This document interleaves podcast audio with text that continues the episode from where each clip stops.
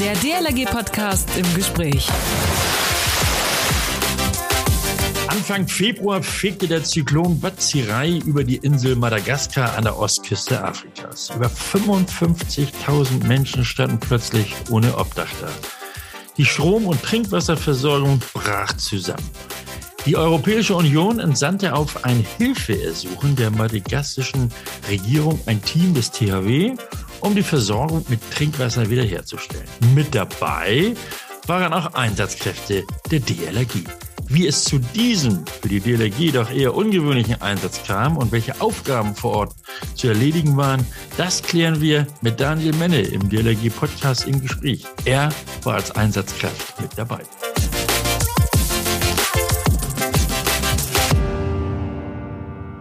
Ein herzliches Hallo, ein Servus oder auch einfach nur Tag aus dem DLRG-Studio und ein Moin an euch alle an diesem Sonnabend, die uns jetzt zuhören. Schön, dass ihr dabei seid. Mein Name ist Achim Wiese, ich bin Moderator dieses Podcasts und heute bin ich im Gespräch mit Daniel Menne, Mitglied im Team, jetzt muss ich aufpassen, dass ich nichts Falsches sage, im Team EU Modul FRBDE minus eins. Moin Daniel. Hallo Achim, grüß dich. Äh, ich sagte es ja in meiner Anmoderation bereits. Es geht um Madagaskar und den furchtbaren Zyklon Batsirai. Daniel, du bist dort vor Ort als Helfer im Einsatz gewesen. Erzähl doch mal bitte kurz, was da eigentlich los war. Madagaskar ist ein bitterarmes Land und äh, letztendlich sind da im Januar und im Februar binnen weniger Wochen mehrere Zyklone ähm, über das Land gezogen und die haben ganz viel ja, Regen und auch Sturm mitgebracht. Man kann sich das vielleicht vorstellen ähm, im Vergleich zu Deutschland, wie wenn ähm, das Tief aus dem letzten Sommer Bernd und äh, Kyrill gleichzeitig über ein Land gefegt sind. Oh Gott, das hört sich sehr dramatisch an und die Bilder, die wir gesehen haben, sind, waren das ja auch. Daniel, bevor wir nun zum eigentlichen Thema heute kommen, erklär uns doch bitte mal kurz, was sich hinter der Bezeichnung, ich sage es nochmal, Team EU Modul FRB.DE-1 verbirgt. Also zunächst einmal FRB.DE1 ist die Abkürzung äh, für das äh, deutsche Modul Flood Rescue Using Boats. Und äh, das ist ein Modul, was wir zusammen mit dem THW aufgebaut haben oder gerade noch dabei sind aufzubauen. Man kann das vielleicht ähm, so ein bisschen sehen wie eine Einheit von Material und Personal, mhm. ähm, welche wir, die DLRG und das THW im Rahmen des äh, europäischen Katastrophenschutzmechanismus zur Verfügung stellen. Mhm. Und Team bedeutet nichts anderes, dass ich halt Teil in diesem in dieser Einheit bin. Mhm. Also das ist, äh, wenn ich dich richtig verstehe, hattest du ja auch eben gesagt, ein recht neues Team innerhalb der DLRG. Was ist die Aufgabe eines solchen Teams? Ja, wobei ganz neu ist das gar nicht. Ähm, die DLRG hat ja 2005 schon ähm, sich Gedanken darüber gemacht, über den Einsatz im Ausland. Mhm. Und äh, 2009 gab es dann auch dazu, äh, viele haben es vielleicht gesehen, in den Medien eine, eine erste Übung in, ähm, in den Niederlanden. Und da ist dann halt die äh, Idee dieses gemeinsamen Moduls entstanden, also schon 2009. Mhm. Und was war das von der Übung da in, in den Niederlanden? War das, wenn ich mich recht erinnere, da wurde irgendwie geprobt, dass äh, halb, halb Holland und, und äh, Ostfriesland unter Wasser stehen, ne? Genau, das war eine im Katastrophenschutz Englisch eine MODEX, eine Module Exercise. Und in dieser Übung wurde halt eine großflächige Hochwasserlage äh, beprobt, wo auch Einheiten aus dem Ausland dann unterstützt haben. Und aus dem Ausland, in unserem Fall waren das halt Einheiten der DLRG, mhm. und des THW, die aber noch nicht zu einem Team organisiert waren. Und da ist dann die Idee gestanden, entstanden, dass wir halt genau, ähm, dass dann diese Einheit offiziell auch gegründet wird. Mhm. Wie kamst du dazu? Ja, ich habe auch drüber gelesen, fand das super interessant und habe dann ja vor zehn Jahren, ähm, 2001, Nee, Quatsch. Nee, 2011. Nochmal Korrektur. also äh, vor zehn Jahren, 2011, ähm, mich dann beworben auf diesen Auswahllehrgang, der ja auch immer in dem Lehrgangsheft ausgeschrieben war. Und ja, bin dann dabei geblieben. 2016 war ich mit in Griechenland auf Lesbos während der Flüchtlingskrise. Ja. Bin dann dadurch auch intensiver in das Thema eingestiegen, ähm, bin in der Führungsgruppe des Moduls tätig, Ähm, und ja, so kam es dann, dass ich jetzt äh, auch mit nach Madagaskar gefahren bin. Ja, ja. Das heißt also, ich könnte mir vorstellen, da muss man schon mal so, ein paar Voraussetzungen mitbringen. Also wenn ich mich da jetzt hinstelle und sage, ah, mit meinen über 60 Jahren, ich fühle mich noch fit, äh, äh, wie ist das? Reicht das aus? Nee, ne? also, also grundsätzlich freuen wir uns über jeden, der mitmachen will und Interesse an diesem Thema hat, äh, Interesse am europäischen Katastrophenschutz. Wir sind allerdings eine Einheit, die nicht großartig Grundlagen ausbildet. Also diese Grundlagen der DLRG, die sollte jeder mitbringen. Das mhm. heißt, wir würden uns oder wir freuen uns am meisten über Leute, die ein ziemlich breites Spektrum abdecken, sprich Strömungsretter, die gleichzeitig Bootsführer sind und auch noch eine medizinische Qualifikation mitbringen. Es muss mhm. nicht immer alles, muss nicht jeder immer alles haben, aber ähm, grundsätzlich ist eine breite Qualifikation schon mal ganz gut. Mhm. Wir sind auch immer auf der Suche nach medizinischem Fachpersonal, also Notfallsanitätern oder auch Notärzten. Ja. In unserem Team auch mitnehmen. Und dann, ja, sollen die Leute halt Bock drauf haben auf dieses Thema und auch die nötige Zeit natürlich haben. Mhm. Was du gerade ansprachest, ja, das äh, Fitness gehört in gewisser Weise auch dazu.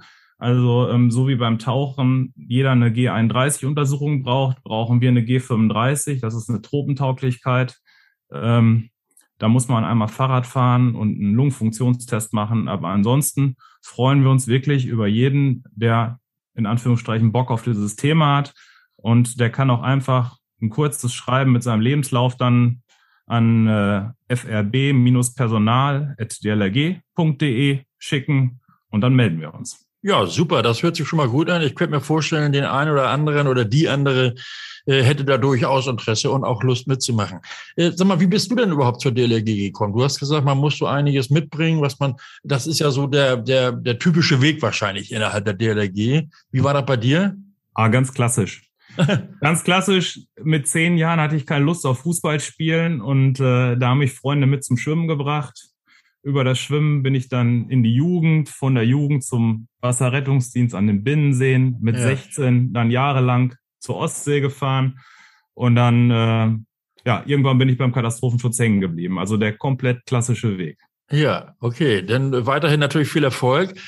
Äh, Daniel, der Name des Moduls, ich sage ihn nochmal, das klingt so fantastisch, Team EU-Modul FRB D1. Also, dieser Name lässt vermuten, dass das Einsatzgebiet ja eigentlich auf Europa begrenzt ist, nicht? Also EU, Europäische Union. Nun zählt Madagaskar ja nicht unbedingt dazu. Äh, du warst ja auch nicht allein vor Ort, sondern bist mit Marcel Britze am 8. Februar, war das richtig? 8. Februar? Genau, 8. Februar ging der Flug. Mhm, also von, von Köln-Bonn, da seid ihr ja irgendwie gestartet. Ja. Äh, wie kam es, äh, beziehungsweise, dass ihr, beziehungsweise die DLRG überhaupt zu diesem Einsatz kam? Also erstmal kam es, muss ich sagen, für mich ziemlich überraschend zu diesem Einsatz. Ähm, am Abend vorher kamen schon die ersten Lagemeldungen über das GMLZ, über den Verteiler. Da haben wir noch, ja. habe ich noch mit meiner Frau drüber gewitzelt, dass das ja äh, eigentlich kein Einsatzland für uns ist. Und äh, von daher kam das schon recht überraschend dann morgens. Aber Schritt zurück, du sagtest EU, grundsätzlich nur Einsatz im EU-Bereich. Ja, ja. Ähm, das ist nicht so. Das ist ein Trugschluss. Also ähm, grundsätzlich können die EU-Module weltweit eingesetzt werden. Außer, okay. aber ähm, die sind einfach so groß, dass keine Luftverlassbarkeit vorliegt. Und das ist mhm. jetzt in unserem Fall, bei unserem FRB-Modul, wir haben schwere Lkw vom THW und von der DLRG, wir haben große Boote, viele Boote. Ähm, da ist das relativ schwierig, eine, Luft, eine Luftverlassbarkeit herzustellen, so dass wir sagen, beziehungsweise auch niedergeschrieben haben, dass wir eigentlich 1500 Kilometer ah, okay. um Deutschland auf Reifen in den Einsatz kommen. Also wir fliegen nicht, sondern wir fahren mit unseren eigenen Fahrzeugen 1500 ja. Kilometer um Deutschland herum. Ah, okay. Allerdings, auch da muss man wieder sagen, gibt es auch wieder ein Aber. Ähm, besondere Lagen, wenn man sich äh, an die Bilder von Katrina erinnert, in New Orleans, da ist das THW mit den großen Pumpen und den äh, auch hingeflogen mit großen Flugzeugen. Also es kann ja. immer mal sein, dass es auch außerhalb der EU hingeht. Also ich könnte mir vorstellen, auch bei dem Tsunami, wie er damals in Thailand und äh, war, äh, dass ihr da wahrscheinlich jetzt unter diesen Bedingungen auch mitgeflogen wäret. Möglicherweise ähm, ist das tatsächlich so. Mhm. Aber jetzt, warum Marcel und ich jetzt genau mitgeflogen sind, ähm, das hat den Grund, im Fall Madagaskar hat äh, die Regierung auch zwei FRB-Module tatsächlich angefordert. Ah, also okay. die Regierung sagte, okay, wir haben hier ganz großflächige Überflutung und viel Wasser, wir brauchen FRB-Module.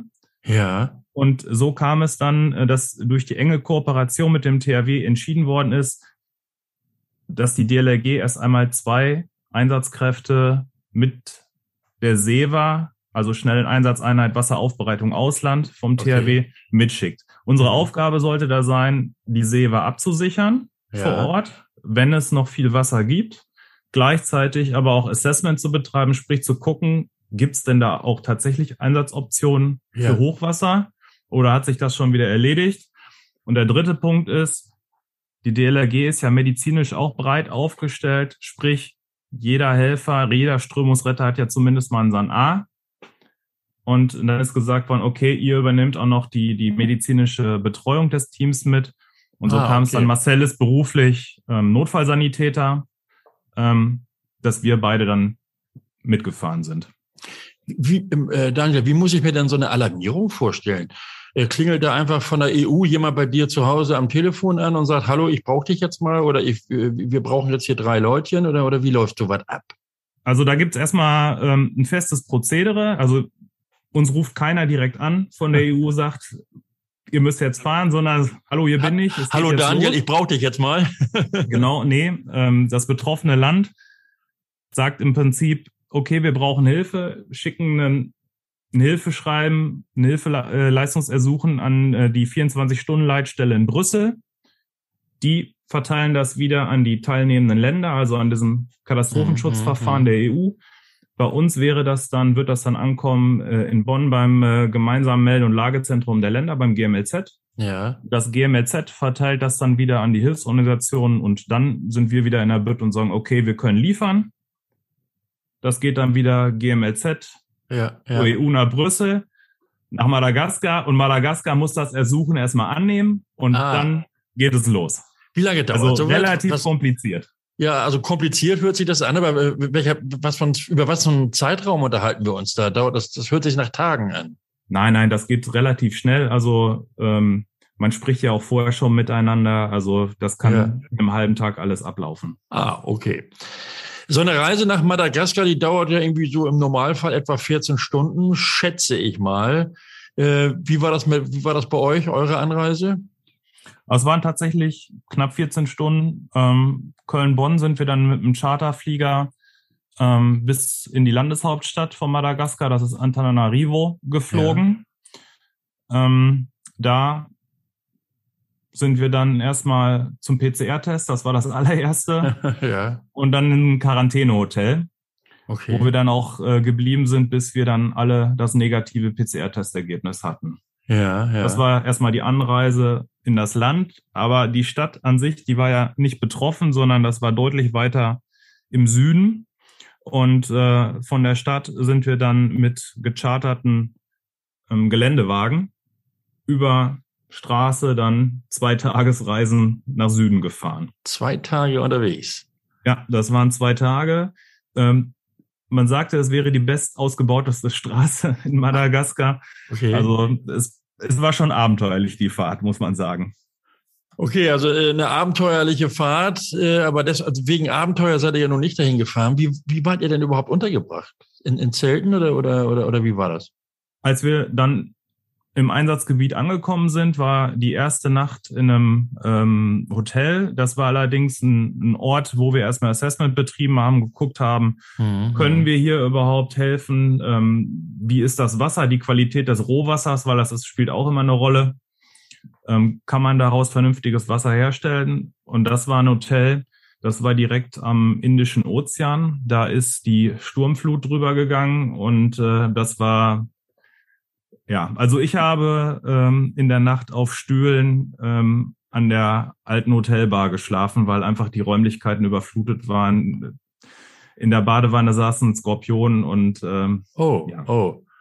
Dann, und dann, als wir dann nachher weitergefahren sind und unsere Camp oder unsere Base of Operations gefunden haben, ähm, war dann die Unterbringung entweder in Zelten, die wir mitgebracht haben, Ja, ja. oder wir haben ähm, direkt daneben war ein altes Gebäude, da gab es noch so ein, so ein Schleppdach, wo haben wir dann unter freiem Himmel unter dem Schleppdach geschlafen. Mhm.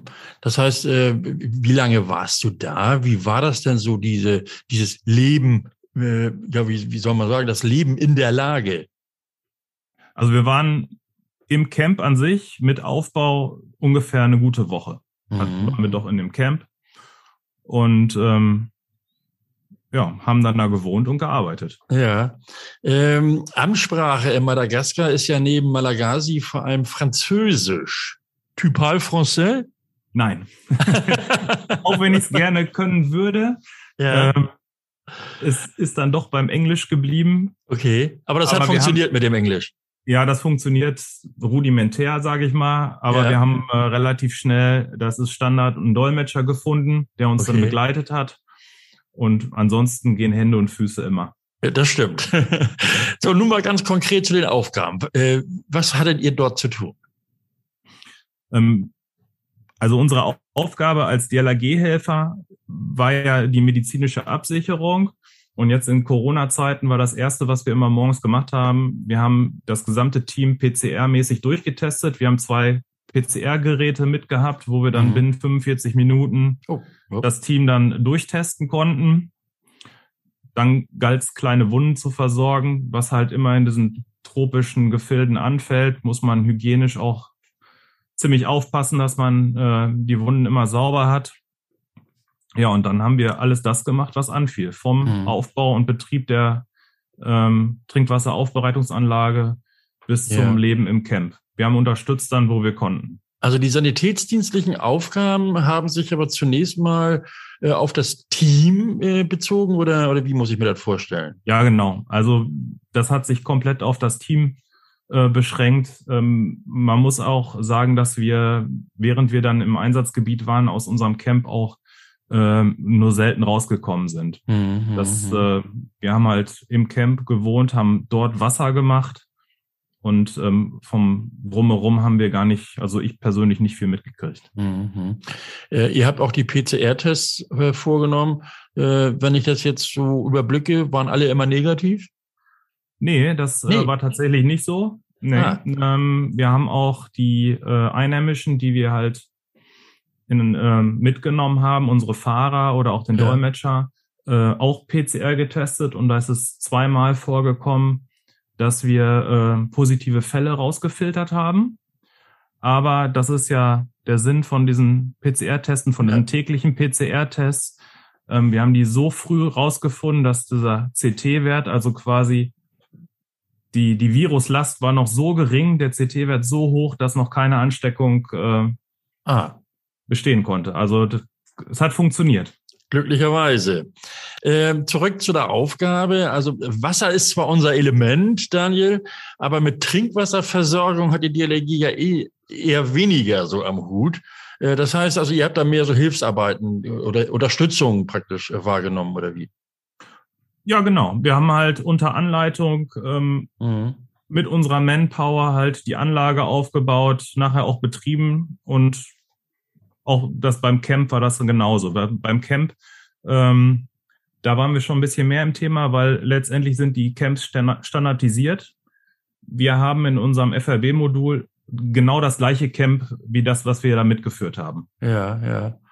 Wenn du jetzt Revue passieren lässt, ähm, was würdest du da sagen? Was hast du so für dich, für dich persönlich jetzt wieder mit nach Deutschland mitgenommen, auch an Eindrücken?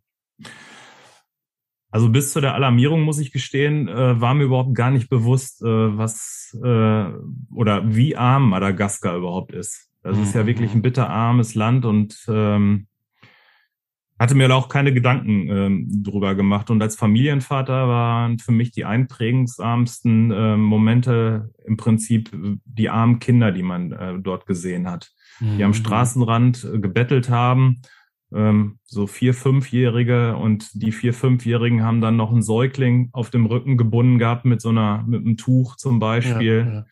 und äh, haben neben den Häusern gespielt, die im Prinzip weggeflogen sind, die nur aus diese Holzhütten, die es da auch gibt.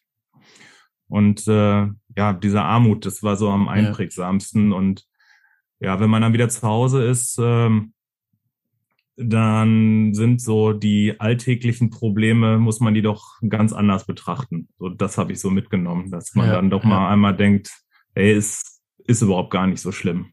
Genau, okay. Daniel, ähm, Ende März äh, ist der Einsatz jetzt im Grunde genommen vorbei, also insgesamt vorbei für, für uns für als DLRG? Nicht nur für uns als DLRG. Ähm, ich habe eben noch Kontakt gehabt ähm, nach Madagaskar. Also es ist so, dass das Camp und die was Trinkwasseraufbereitungsanlage ist jetzt abgebaut schon. Mhm. Ähm, das Team ist auf dem Weg in die Landeshauptstadt und wird jetzt in den nächsten Tagen dann äh, zurück nach Deutschland fliegen. Mhm. Wie war die? Zu ja, Entschuldigung. Wir haben vor Ort dann ähm, jetzt für die Zukunft noch ähm, Einheimische äh, beschult, wie man Brunnen regenerieren kann. Ähm, ja, so eine nachhaltige Geschichte. Okay. Genau. Für die Selbsthilfe dann dort vor Ort. Genau, Selbsthilfe vor Ort mhm. dann. Wie war die Zusammenarbeit mit dem THW? Das lief super. Also vor Ort, wir haben wenn wir nicht rote und blaue Kleidung angehabt hätten, hätte man nicht gemerkt, dass wir von zwei Organisationen äh, kommen. Das war wirklich, wirklich klasse. Also vorbildliche Teamarbeit.